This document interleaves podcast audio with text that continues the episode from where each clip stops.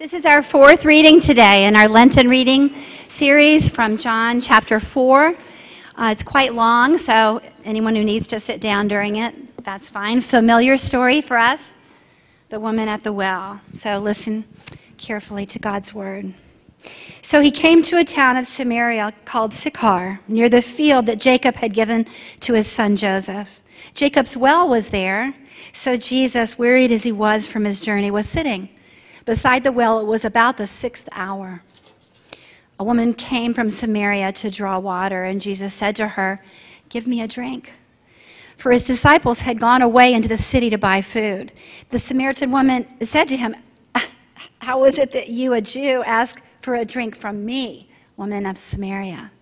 For Jews have no dealings with Samaritans. Jesus answered her, If you knew the gift of God and who it is that is saying to you, Give me a drink, you would have asked him and he would have given you living water. The woman said to him, Sir, you have nothing to draw with, and the well is deep. Where will you get that living water? Are you greater than our father Jacob? He gave us the well and drank from it himself, as did his sons and his livestock. Jesus said to her, Everyone who drinks this water will be thirsty again. But whoever drinks of the water that I will give him will never be thirsty again. The water that I give him will spring up in him a spring of water, welling to eternal life. The woman said to him, Sir, give me this water, so that I shall not be thirsty or have to come here to draw water. Jesus said to her, Go call your husband and come here. The woman answered him, I, I have no husband. Jesus said to her, You're right in saying, I have no husband, for you have had five husbands, and the one you have now is not your husband. What you have said is true. And the woman said to him, Sorry, perceive that you are a prophet. Our fathers worshipped on this mountain, but you say that Jerusalem is the place where people ought to worship. Jesus said to her, Woman, believe me, the hour is coming when neither on this mountain nor in Jerusalem will you worship the Father. You worship what you do not know, but we worship what we know, for salvation is from the Jews. The hour is coming and is now here when the true worshipers will worship the Father in spirit and the truth and truth. For the Father is seeking such people to worship him. God is spirit. Those who worship him must worship in spirit and truth. The woman said to him, I know that Messiah is coming, he who is called Christ. And when he comes, he will tell us all things. And Jesus said to her, I who speak to you am he. Just then his disciples came back and they marveled that he was talking with the woman, but no one said, What do you seek? or Why are you talking with her?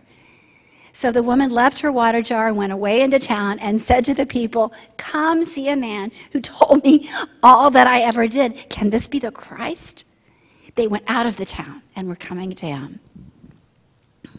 Meanwhile, the disciples were urging him, saying, Rabbi, eat. But he said to them, I have food to eat that you don't know about. And the disciples said to one another, Has someone else brought him something to eat? Jesus said to them, My food is to do the will of him who sent me and to accomplish his work. Do you not say there are yet four months and then comes the harvest? Look, I tell you, lift your eyes and see that the fields, are already white for harvest. And already the one who reaps is receiving wages and gathering fruit for eternal life, so that sower and reaper may rejoice together. For here the saying holds true one sows, another reaps. I sent you to reap for that which you did not labor. Others have labored, and you have entered into their labor. Many Samaritans from that town believed in him because of the woman's testimony. He told me all that I ever did. And when the Samaritans came to him, they asked him to stay with them, and he stayed there two days. And many more believed because of his word. They said to the woman, It's no longer because of what you said that we believe, for we have heard for ourselves, and we know that this is indeed the Savior of the world. This is the word of God.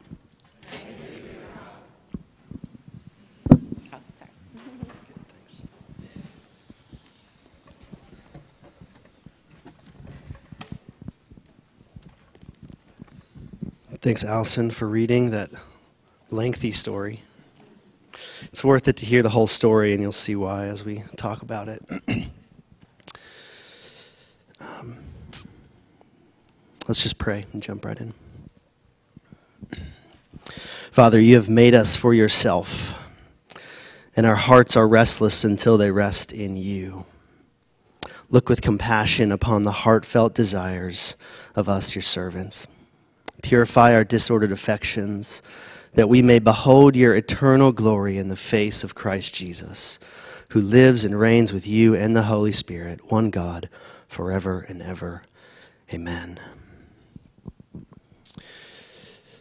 So I want you to imagine that you're driving a very small boat. Maybe you're over here in Beatty Lake, you know, pond, the Beatty Pond over here. It's a perfectly still day. You have a tiny little, maybe 15 foot boat. Maybe you have one of those little outboard motors behind you, and you're trying to steer from the middle of the lake to the shore. And you just can go in a nice, easy, straight line. Now I want you to take that same boat I want you to put it in the middle of the ocean, in the wind and the waves, in the birds and the sharks, in the currents and the underwater landscapes. Have you ever tried to drive a boat in the middle of the ocean? A little raft, just bigger than your, yourself, a little motor. You can imagine how hard it would be to go in a straight line. It's hard to drive a big ship in a straight line in the ocean. But in, in, our, in a little boat, it would be incre- incredibly difficult to go in a specific straight line across the ocean. And there's one thing that you have to do constantly, every moment that you're driving your boat across the ocean, and that's you have to turn because you keep having to turn back to the direction that you want to go. This is the picture that came to my mind this week as I was thinking about what it's like for our hearts to follow Christ. Your heart is like a boat in the middle of the ocean, and you're trying to head in a specific direction, and the currents and the waves and the wind and, and all of the things, the vast complex reality that is you as a human, that is the world that God made, means that there's this one thing that you have to do repeatedly, and that's continue to turn your heart back to the direction that you're trying to go. We can aim at the horizon that is Jesus with our hearts, and yet the things of our life, the internal reality, the complex internal reality of our lives and our hearts is going to continually blow us off course and require constant course correction.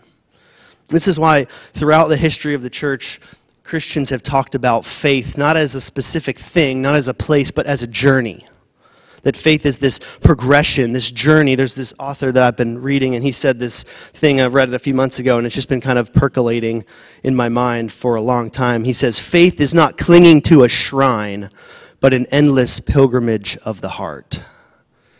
This ongoing pilgrimage across the ocean of our inner life and our inner world. This is why books like Pilgrim's Progress ring true with our own experience of Christianity. It's why Christians throughout the centuries have encouraged taking literal physical pilgrimages from one place to another as a way to symbolically and bodily embrace this reality that in our hearts we're on a journey towards God. And while faith and love is the fuel of this journey that our hearts are on, the main action that we need to take is turning and the Bible uses the word repent for this action. The word repent in the Old Testament occurs, or the underlying Hebrew word occurs 436 times, and it's literally just the word meaning to turn. And in many cases, it means to turn away. Like Jeremiah 18 8 says, If this nation concerning which I have spoken turns from its evil, repents from, turns from. But then, very, very often, repeatedly throughout the Old Testament, it also means to turn towards. In Joel 2, verse 12, it says, Yet even now declares the Lord, return them with all your heart. Return, turn your hearts towards God with fasting and weeping and mourning. Rend your hearts and not your garments. Return repent, turn to the Lord your God, for he is gracious and merciful, slow to anger, and abounding in steadfast love. When we come to Christ, our initial action is kind of deciding the heading. We're going to head towards Christ. And then every day after that becomes an action of turning and returning back to this heading, this direction that we're going. That repenting to follow Jesus initially, our conversion is not the end, but the beginning of our journey in following Christ. Martin Luther, in the very first of his 95 Theses, said, When our Lord and Master Jesus Christ said, Repent, he willed the entire life of believers to be one of repentance. It's this daily act of resetting, returning, turning towards the horizon that is Christ. Not as this way of dwelling on our wrong, of nasal gazing, navel gazing, of self deprecating or self loathing, but this idea of turning towards Jesus constantly. Right? There's different ways to take a journey. You might get on a train, and on a train, you just push go, and then you sit back in your cabin, and the train just goes where it's headed. And that's not the way that our faith journeys work. The faith journey works a lot more like being in the middle of an ocean in a small boat, having to continually turn back to the right heading. And so when we talk about Lent as a season of repentance, this is what we're talking about. We're talking about a, a season of of re- recalibrating, of re aiming our hearts back at the direction into which we want to go, accounting for the drift that happens over the course of our hours and days and months and years. One author says, We must go through a process of awakening, weeping, and recalibrating in order to increase our capacity to live more fully. Now, today's story the woman at the well, it's, it's one biblical example of what it looks like to turn towards Jesus. It's not a prescription for us. This is just a story about a woman meeting with Jesus, but there's so much that we can glean from, from this story. And I want to call your attention just to three things that happen here. This story is long. Allison read a large portion of it. There, I've heard so many different sto- sermons and teachings and readings on this story. It's so multifaceted. So all I'm, all I'm trying to do here is, is highlight three things happening that I think are important and necessary for our lives of faith and our life of repentance that can become sort of a barometer or a thermometer, taking your spiritual temperature, as it were.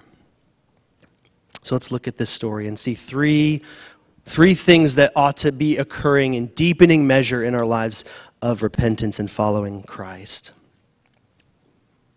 In verse 7, the story starts like this A woman from Samaria came to draw water, and Jesus said to her, Give me a drink. The Samaritan woman said to him, How is it that you, a Jew, ask me for a drink, a woman of Samaria?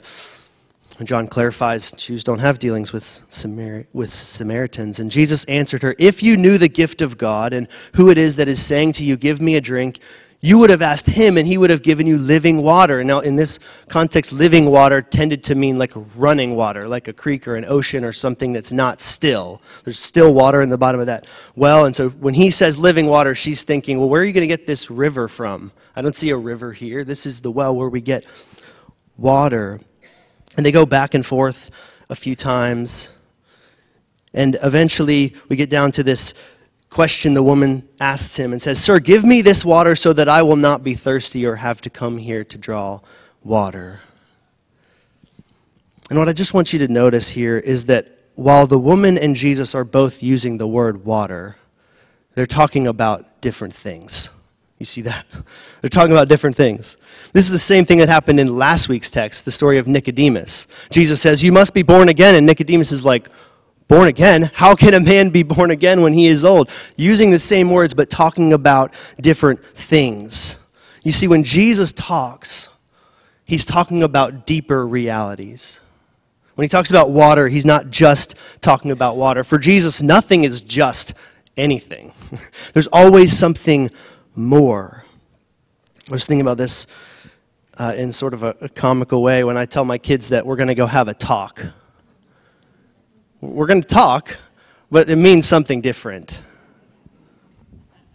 Right? When I tell my kids that mommy and I are going to go to bed now, I mean something much more than that. Yes? You understand? He who has ears, let him hear. This is Words mean things, but there's deeper realities at hand. There's more deeper, greater things happening. And the very first thing that is involved in all acts of repentance is this deepening awareness of the deeper realities that exist around us.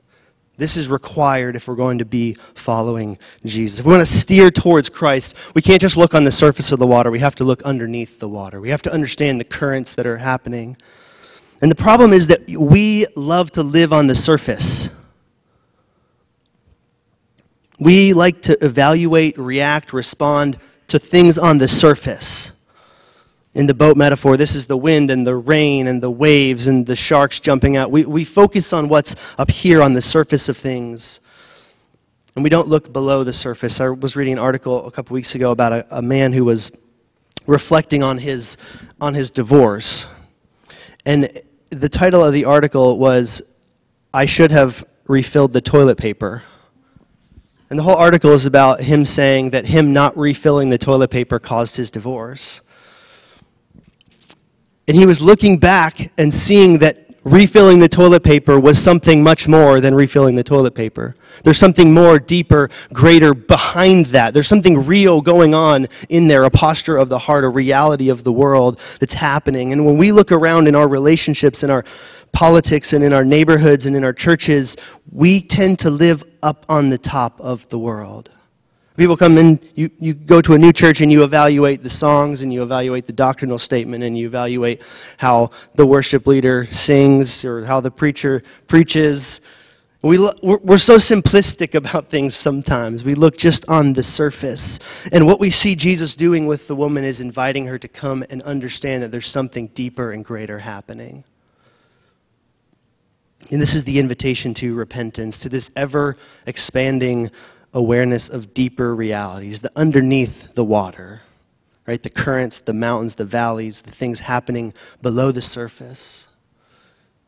In our world, in relationships, in, in my heart, right? Your heart is a complex, multifaceted, spiritual, and dynamic place. The world is a multifaceted, complex, spiritual, dynamic place bodily experiences that you have are not just bodily experiences, they mean something, they're connected to deeper realities. There's some books and things that have helped me think through this. Malcolm Gladwell's book called Blink. I remember the first time that I read this book. I don't know if you've heard of Malcolm Gladwell or his book Blink, but there's uh, he opens this, the book with this story of an art critic who came and they were trying to decide whether a certain painting was a forgery, and they brought in this art critic, and he looked at it, and within one second he was able to tell that it was a forgery and he didn't even he couldn't even tell you why but there's things going on deeper in his ability to discern reality that he knew it was fake simply by being someone who knew what art was supposed to look like and he couldn't even tell that. There's deeper realities happening in our lives. This is not to say we need to run find conspiracies. This is not a secret. There's no codes here. These things are available to everyone but we have to stop and pay attention and be aware of them.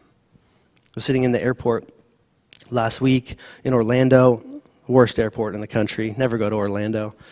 Um, and just sitting there for, I was stuck there for five hours, so that's part of my angst here. And watching people walk by. You've done this? You know, people watching in the airport.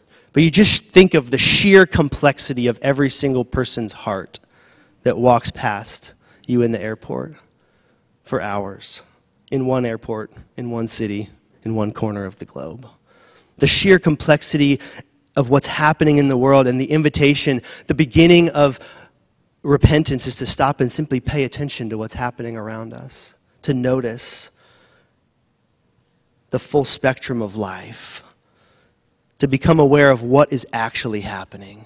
I find myself, Chris and I, ask, asking each other this, this question What is actually happening here?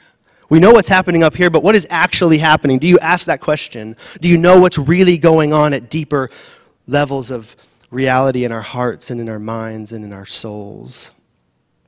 This requires a lot of humility because we don't know the answers to these questions. This is why we like to stay up on the surface. But in this text, I see Jesus inviting us, the same thing with Nicodemus, the same thing with the disciples in the second half of this passage. They're just missing the deeper realities. And Jesus is saying, hey, come and engage with me at a deeper level. And this is where all repentance starts. But it moves into another category. And this is what happens next in verse 16. Jesus says this thing to her. He says, Go, call your husband, and come here. The woman answered him and said, I have no husband. Jesus said, You are right in saying, I have no husband, for you have had five husbands, and the one you have now is not your husband. What you said is true. What's really interesting is what she said was true, but it was posturing. She was using the truth to hide something deeper about herself. Right? It's very true she has no husband, but that's not really what's going on in her life, is it? She's saying something true to hide a deeper reality. And this is the word posturing behavior or language intended to impress or mislead, hiding who she really is. And Jesus sees right through that to the reality of, of who she is in her heart. And this is the second thing that happens in repentance. We have this deepening awareness of reality, but we move into a deepening knowledge of ourselves. That interaction with Jesus becomes a pathway to greater self knowledge. You see this later in the text when she says, she goes home to the, to the people in the town, and the woman left her water jar and went away in verse 28 and said to the people, Come, see a man who told me all I ever did. Which is not true. He didn't tell her all that she ever did, but she receives that indication as a deeper pathway to understanding what's really going on. She recognizes that there's all kinds of more things happening and that this man sees through her. It's a moment in a pathway of self revelation. And the reality for you, in you, your life, the reality in my life is that I'm an expert at posturing. I said this on Ash Wednesday. An author named Rich Plass says, We are experts at creating an image, but novices at recognizing and repenting of the image we have created. What begins as an effort to impress you becomes something I believe about myself over time and I begin operating in what a lot of psychologists and counselors call the false self. That now I'm operating out of a place that's not real and not true, that's inconsistent with reality, and I ignore and repress and avoid and dress up the parts of me that I don't want to look at or think about. This is the reality that sin is not about doing bad things, but it's about turning away ourselves from God deep in the recesses of our heart, the currents, if you will, in the boat metaphor of our hearts, the propensities of our heart, our appetites, the way we relate in relationships. And says, we are caught in patterns of mistrust with God and others. Our situation is far more desperate than dealing with a few sins. Our state of being spawns deceitful and desperate strategies that corrupt our relationships in ways we find it hard to even recognize. This is where we're at. Our, we don't know ourselves very well. We're affected by family patterns and injuries. And, and then Plass says this If we are unaware of what is going on in our souls, we will continue our patterns of relating. And here's how this relates to repentance because without self knowledge, there can be no Christian formation. If we're ignorant of ourselves, if we're ignorant of the parts of us that need to be turned back to God, how are we going to turn those parts of us towards Him? The first time I bought a house, I was ignorant of everything. And so I think the first time I changed the filter in my HVAC unit was after like 12 months. You should have seen it, it was disgusting. But I had no idea. I didn't know that part of my house needed to be changed. I didn't know that part needed to be turned towards the light. And this is the consistent testimony of the church to us. Teresa of Avila, a great uh, medieval mystic, said almost all problems in the spiritual life stem from a lack of self knowledge. Augustine said, How can you draw close to God when you are far from yourself? See, there's a great danger in not understanding or knowing ourselves. And Henri Nouwen says the danger is of living our whole life as one long defense against the reality of our condition, one restless effort to convince ourselves of our virtuousness. There's danger in not knowing ourselves. You see, following Jesus is not a yes or no question. Following Jesus is a slow journey of turning our entire selves towards Him. When I wash dishes, I turn the whole dish. It's really hard to get every part of the dish under the water to get it clean. That's the journey of faith, bringing our whole selves to God. And so, repentance, this life of growth of faith, requires a deepening understanding of ourselves so that we can bring those parts to God, so that we can turn those parts back towards Jesus. This is even, I read the first couple chapters or sections in John Calvin's Institutes this week, and the very first sentence in his Institutes says that there's only two kinds of knowledge knowledge of God and knowledge of self, and it's really hard to know where one begins and the other one ends. They're both necessary. The reality is to encounter Jesus, you have to encounter yourself. And the woman at the well, she brings a lot of very obvious flaws to the table. But for you and I, right, the good people, we actually have to dig deep into our hearts because we're really good at looking good on the outside. So I want to invite you to consider what would you find? How well do you know yourself? It's really more of a terrifying question than it sounds like. Are you allowing Jesus to show you all that you ever did? What are the patterns and currents of sins that are buried in that the deep recesses of our hearts, of your heart. It's not just actions to stop, but patterns to break. Where do you have ignorance that needs knowledge? Where do you have injuries from others, from your families, that need to be healed? Are you bringing those to Jesus? Where do you have idolatries that need to be confronted with the kingship of Jesus in your heart? I have a whole section of notes that I'm not going to do that's examples of this, but I would love to talk to you about this. Self knowledge is something we avoid like the plague, but it's essential to being transformed by Jesus. And the thing is that this deepening awareness of reality that we pursue, that leads to a deepening knowledge of ourselves, are both prerequisites to this final thing. Maybe you call them co requisites. And this is the woman saying, Come see a man who told me everything I ever did she has a dramatic encounter with Jesus. And this is what the, the life of faith should look like a deepening awareness of reality, a deepening knowledge of ourselves, and then a daily deepening of encounter with Jesus which is what happens here. It's beautiful to end, and this is why I wanted Allison to read all the way to the end of this story.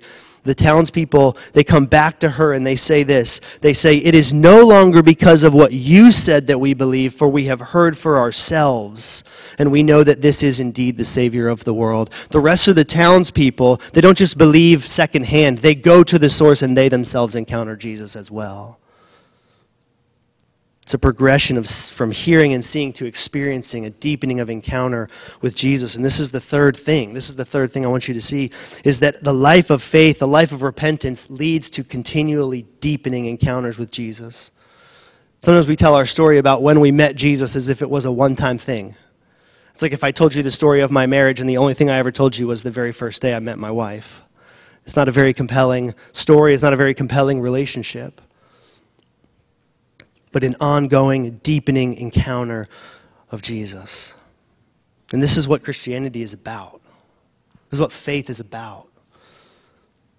True repentance always leads to personal encounter with Christ and transformation in our hearts.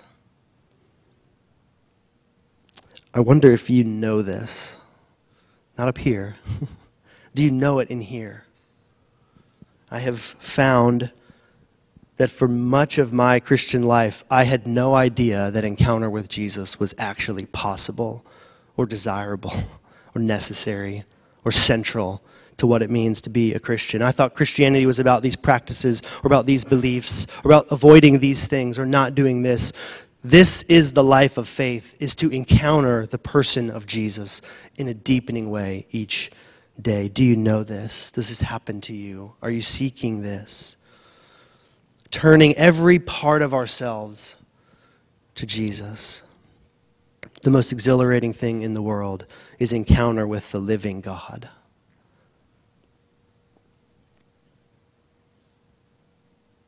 So I just want to invite you this week, over the next season, these seasons as we lead up to Easter, to pay attention to these things. I'm going to sound continue to sound like a broken record here talking about silence and solitude. But solitude is not just oh, the absence of people. solitude is intentional time spent with God. It's going to the secret place in your heart and meeting God there. How much is that a regular part of your life? This is the, this is the invitation. Right? The woman at the well got to sit across the well and look at Jesus. we don't get to do that, but we have the Holy Spirit in our hearts, but we're not going to be able to listen to him unless we stop and pay attention to what he's saying to us. That's solitude.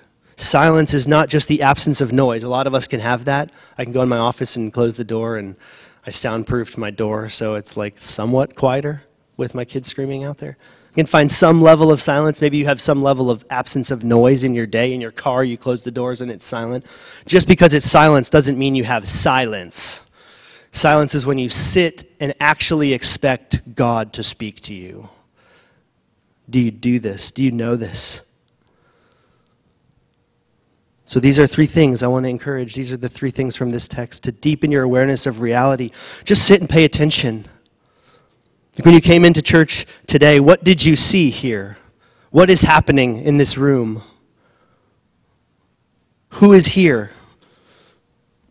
What do you want when you come in this room? What do I want? Do we pay attention to what's going on beyond the surface things? Spend a minute this week, just sit and pay attention to what's going on around you. Ask God to help you discern what is actually going on. Secondly, pay attention to yourself. This is now, uh, as we get further into the world, there's more and more science that's affirming this, the spirituality of sitting still and paying attention to your body.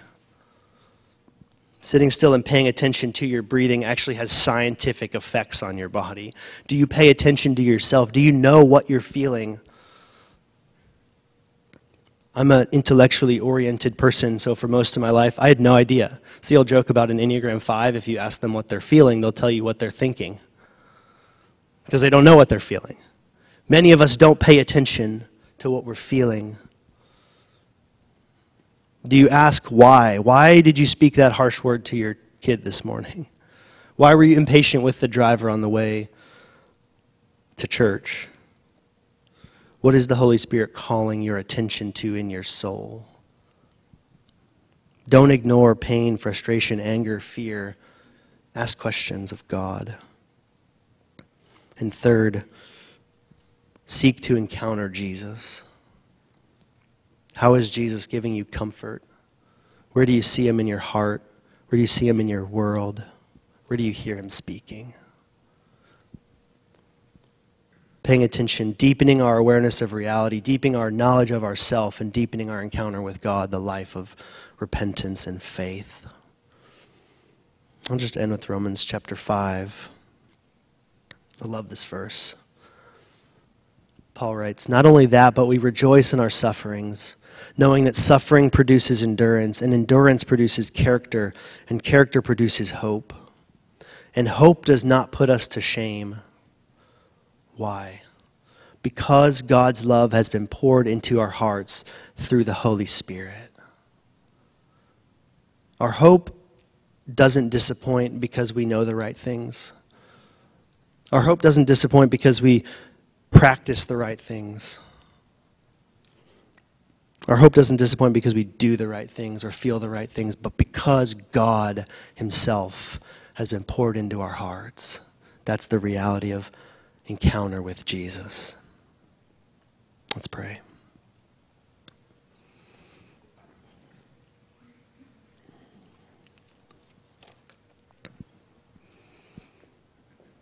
Father, we thank you for gathering us in this room. We thank you for this story and the call to turn our hearts towards you. And I pray for myself And I pray for each person in this room who feels the call of your spirit that we would respond by understanding the deeper realities around us. That we would receive the knowledge you want to give us about ourselves so that we can turn those things to you and find peace and transformation and growth and health. May we encounter you in this moment, at your table, and in our daily lives. And we pray this in the name of Christ. Amen. In the song of response, you just be seated and let us teach you this new tune to an old hymn.